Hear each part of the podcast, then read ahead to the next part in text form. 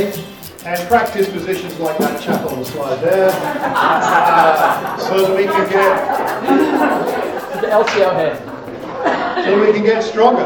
I mean, are you telling me you can't do that?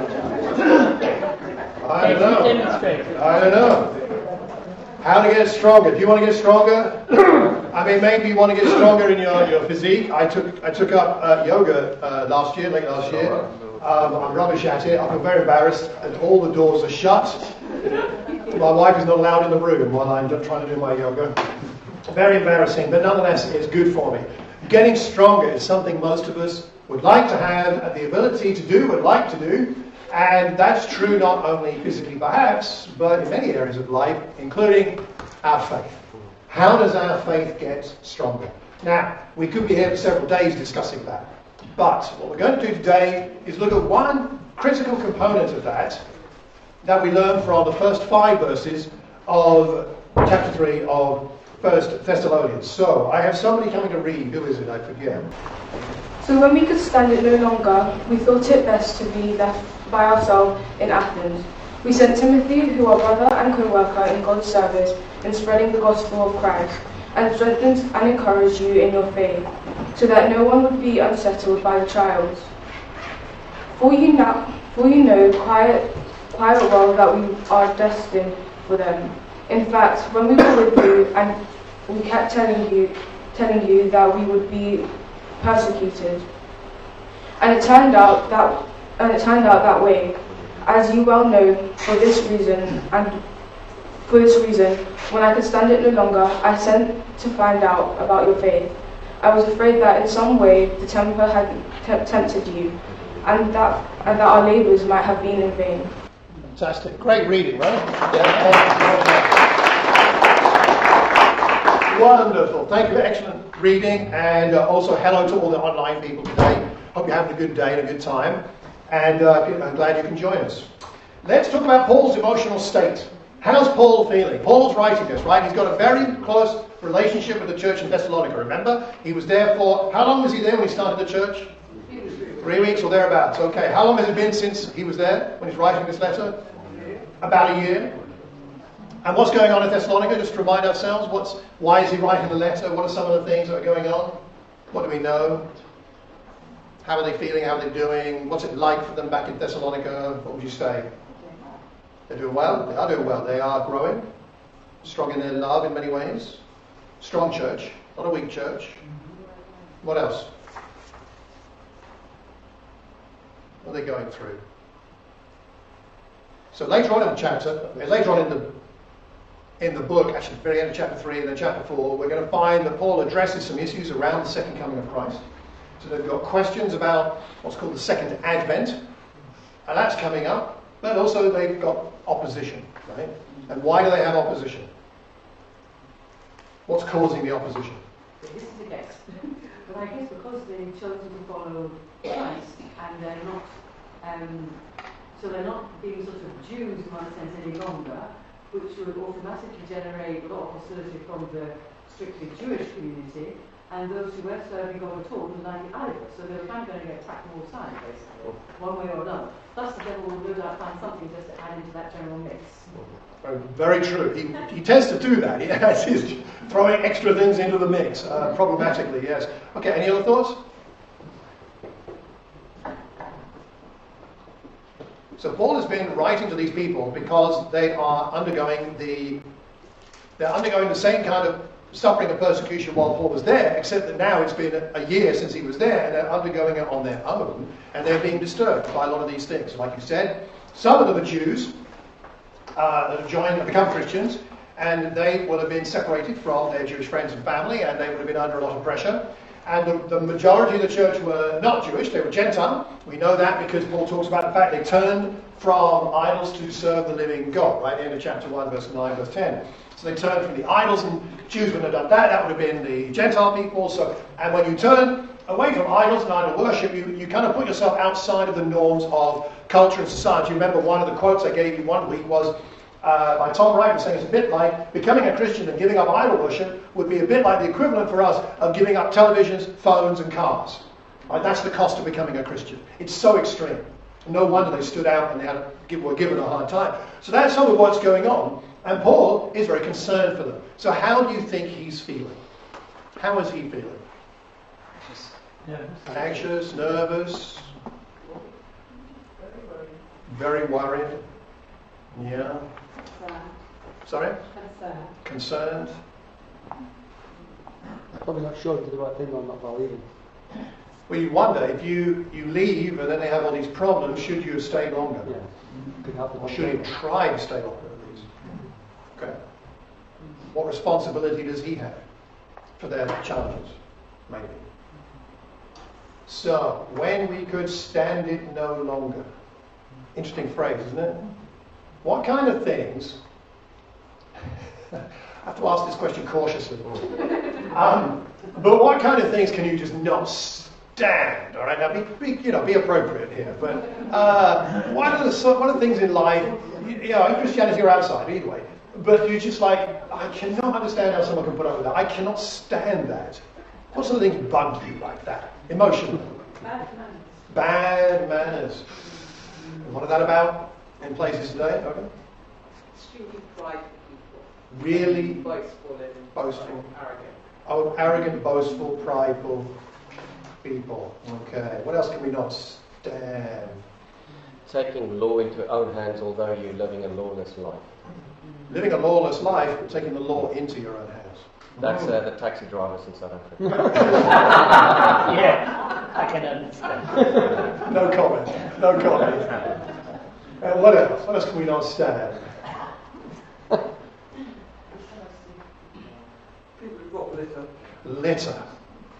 Litter. Especially right next to the bed. I had a conversation 15 years ago, which I still remember, with a friend of mine called Chris Chin. Some of us might know Chris. I was having a chat with him about values because he was doing some research and study in values, and I was like, I don't know, how do I know what my values are? I asked him. He said, notice what makes you instantly angry. And that will tell you what you value, because it's violating something that you really value.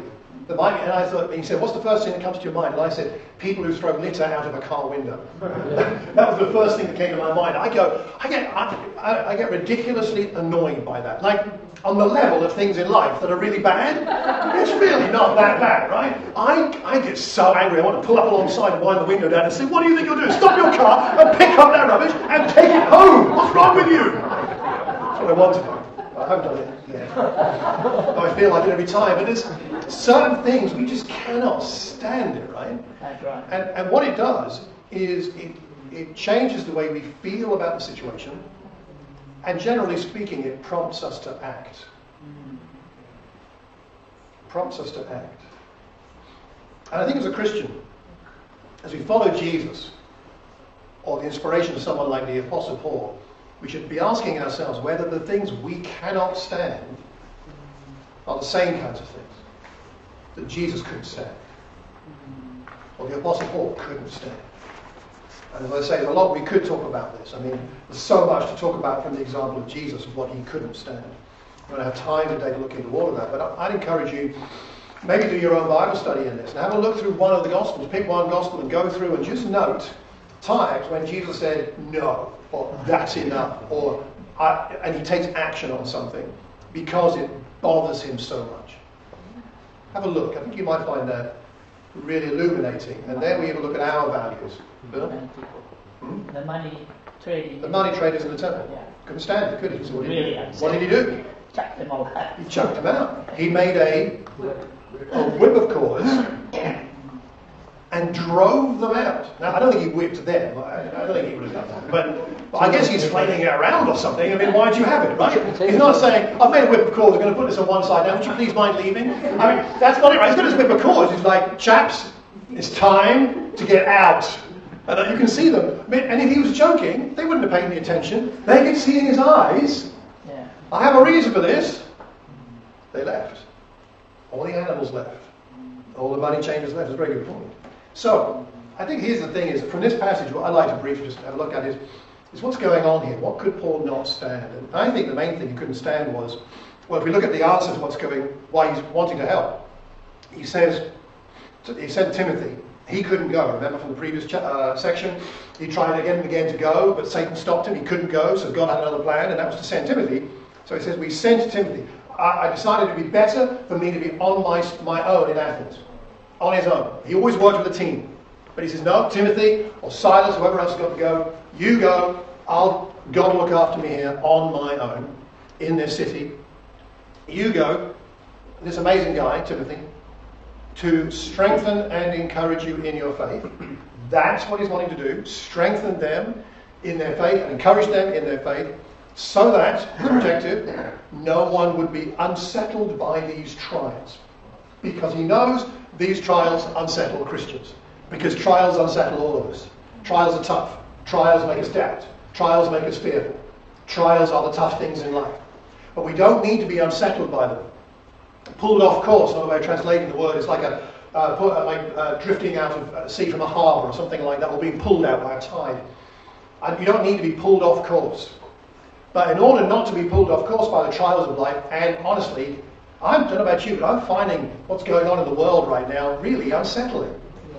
On lots of levels, whether it's Ukraine or whether it's other things that are going on in this country and abroad, not to mention the things in my own life, some of my family challenges, and Penny, her father's in and out of hospital right now, is back in hospital again this week, don't know really what's wrong, you know, it's do we go visit, do we not, who's helping who, and you know, stepmom, and then her mum's got some challenges with health. I feel like I'm easily, normally there's a bit of a barrier somewhere between the things that are unsettling me and my own settled peace of Christ in me, right? There's a bit of a bigger barrier. But it feels to me at the moment like that barrier is really thin. It doesn't take a lot to push through it. And we've all got those trials, and what we need is we need strengthening and encouraging in our faith. And this is what Paul is doing, is what he's trying to do. Faith gets stronger when we get upset. That's what I would say. You know, when we're passionate about something, we act. And if we're going to see our faith strengthened, we've got to step out.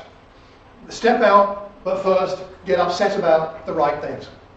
Now, whatever we think about war, or whatever we think about other things that are going on in life in the world that aren't good, we can only be really upset about a small number and make that useful to us.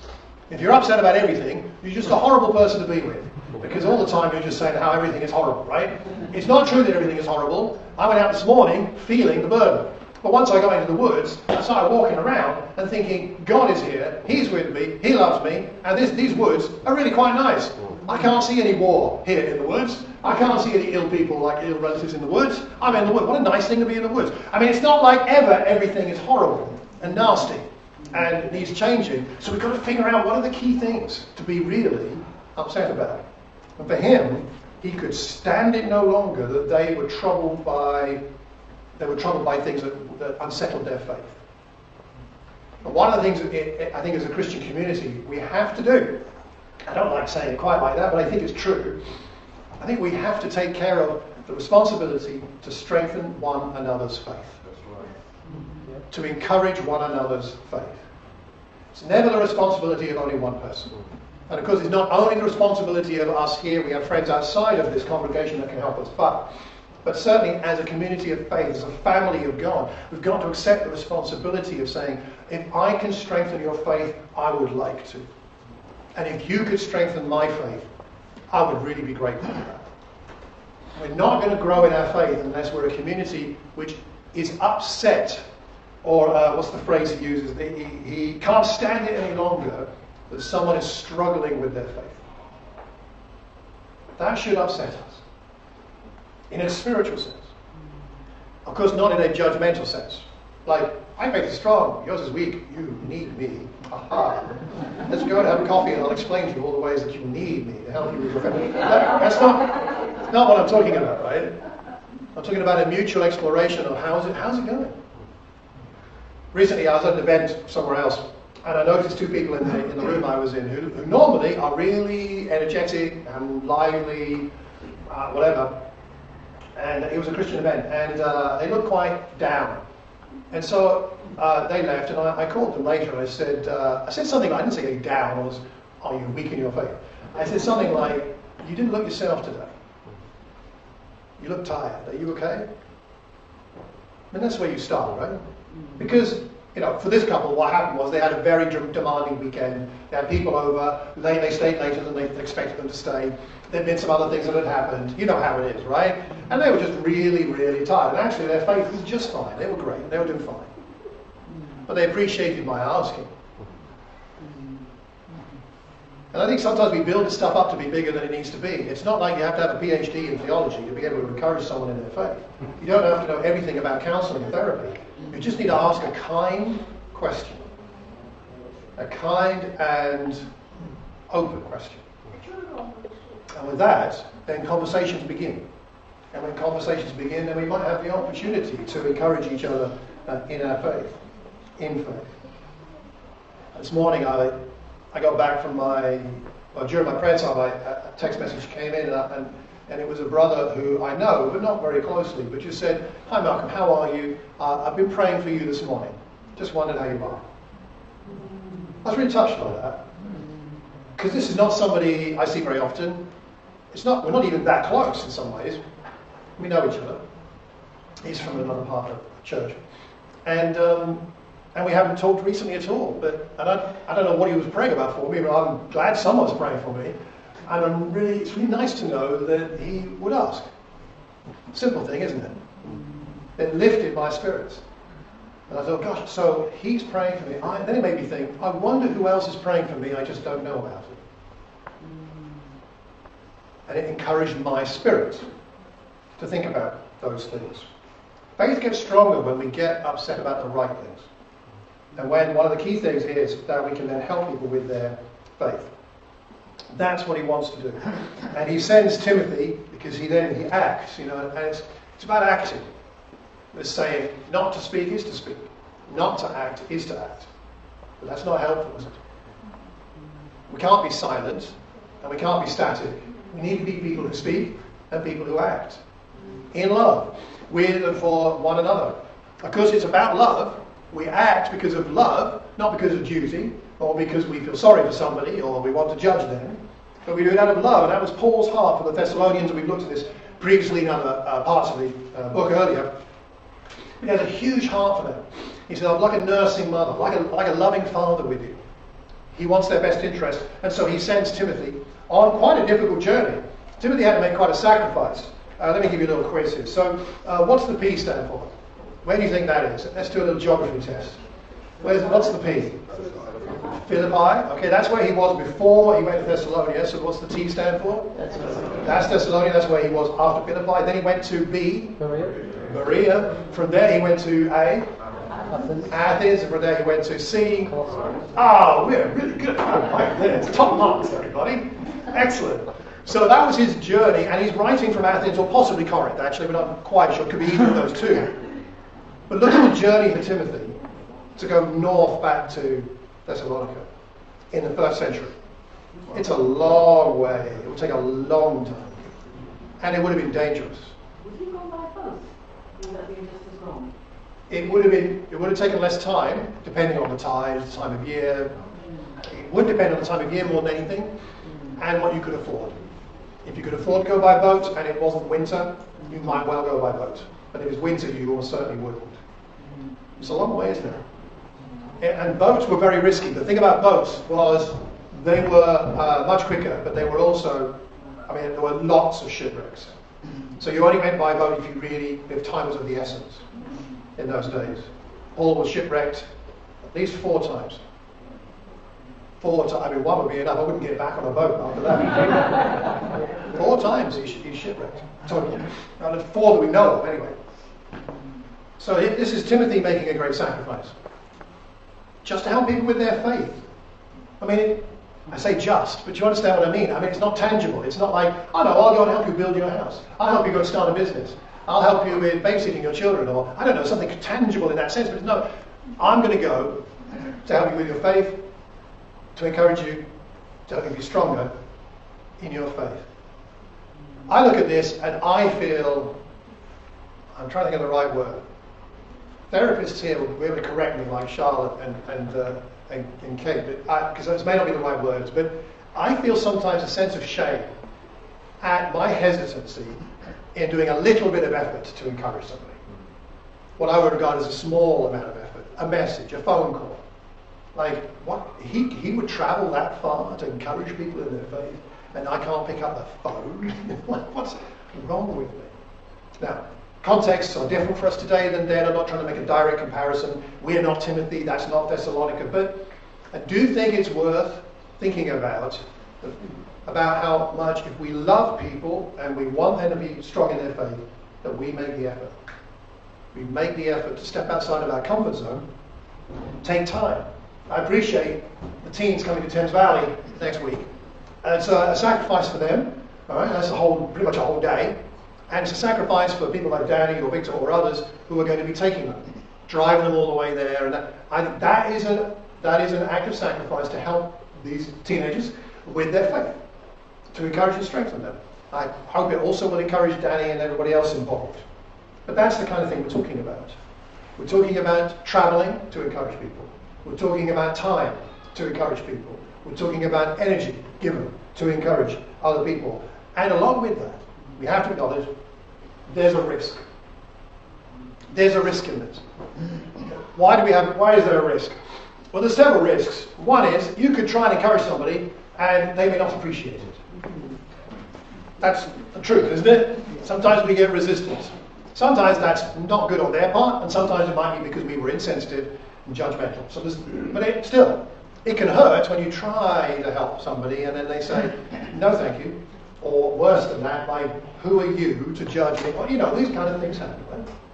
There's a risk there. The outcome is uncertain. You might do all your best to help somebody and they might still struggle in their faith and even leave the faith. Do your best, but the outcome is not given. So in the end, this is my closing thought before we think about Jesus and the community. In the end, what I'm encouraging myself to do, and all of us to do, is to act in this way, sacrificial action, out of love for people, and to do it by faith. We met with some of the men on Wednesday night, and one of the things in our discussion about this issue on Wednesday night was about the issue that none of us feel like we have enough time to do more than we're already doing. None of us feel like we have enough energy spare to do more than we're already doing. We all understand that, right? We've got challenging lives in many different ways. So how are we going to encourage each other and strengthen each other in the faith? Only by faith. And this last Sunday, I shared with you openly about the challenge from my friend Stevie, who rebuked me for not loving him in the way that was right. And I had a really good conversation with him about that. And I resolved this week to make some action steps to connect more with people. And I made a number. I won't share all of it, but I did contact with a lot of old friends, people. Some of you will know Archie Kendall. Got hold of him. He's in Sri Lanka at the moment. We had a great conversation over Zoom, talking about lots of things. I connected with old friends in our sister congregation in London. I connected with an old university friend of mine.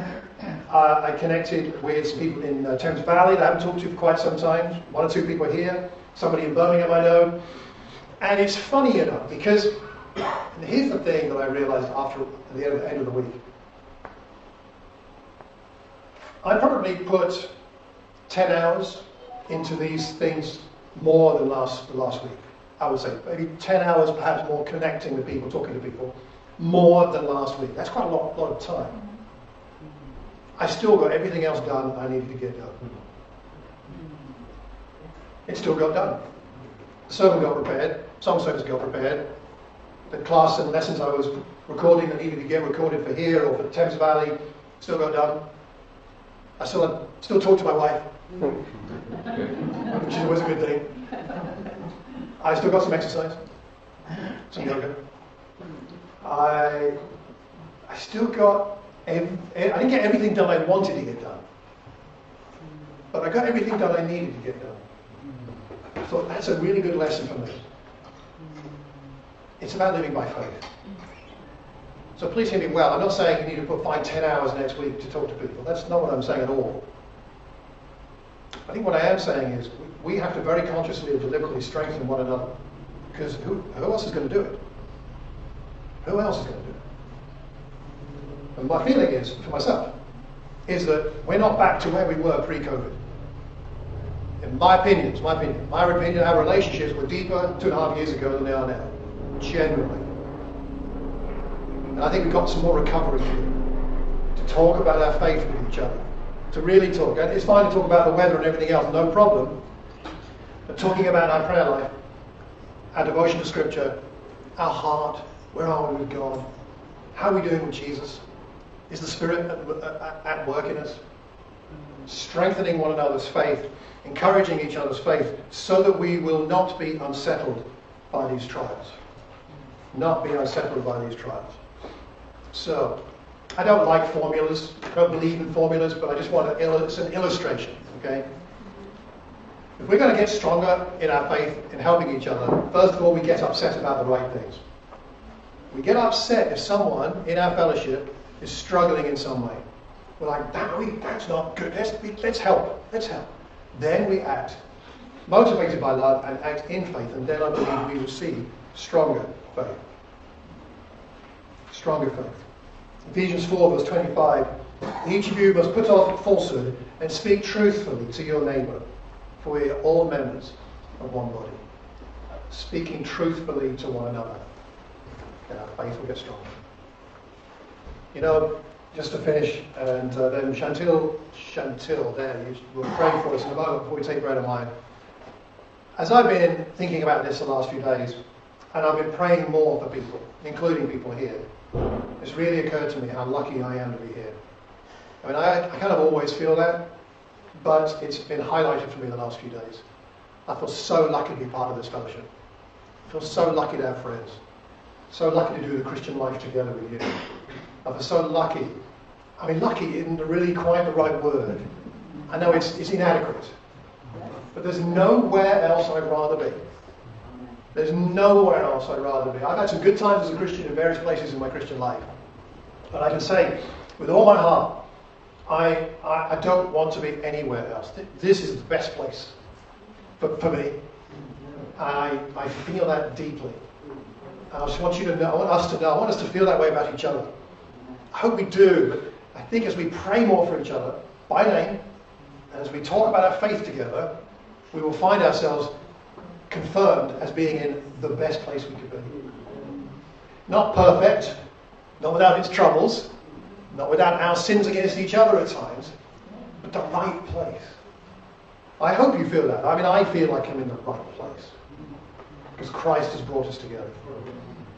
And when we think about all this, the greatest example of this is Jesus himself, who was in the heavenlies, and at some point, I imagine the conversation between him and God the Father was like, Jesus said, you see those people down there on earth? You see them suffering for their sins, you see they don't have a living relationship with you, God Father. And Jesus saying, I can stand it no longer.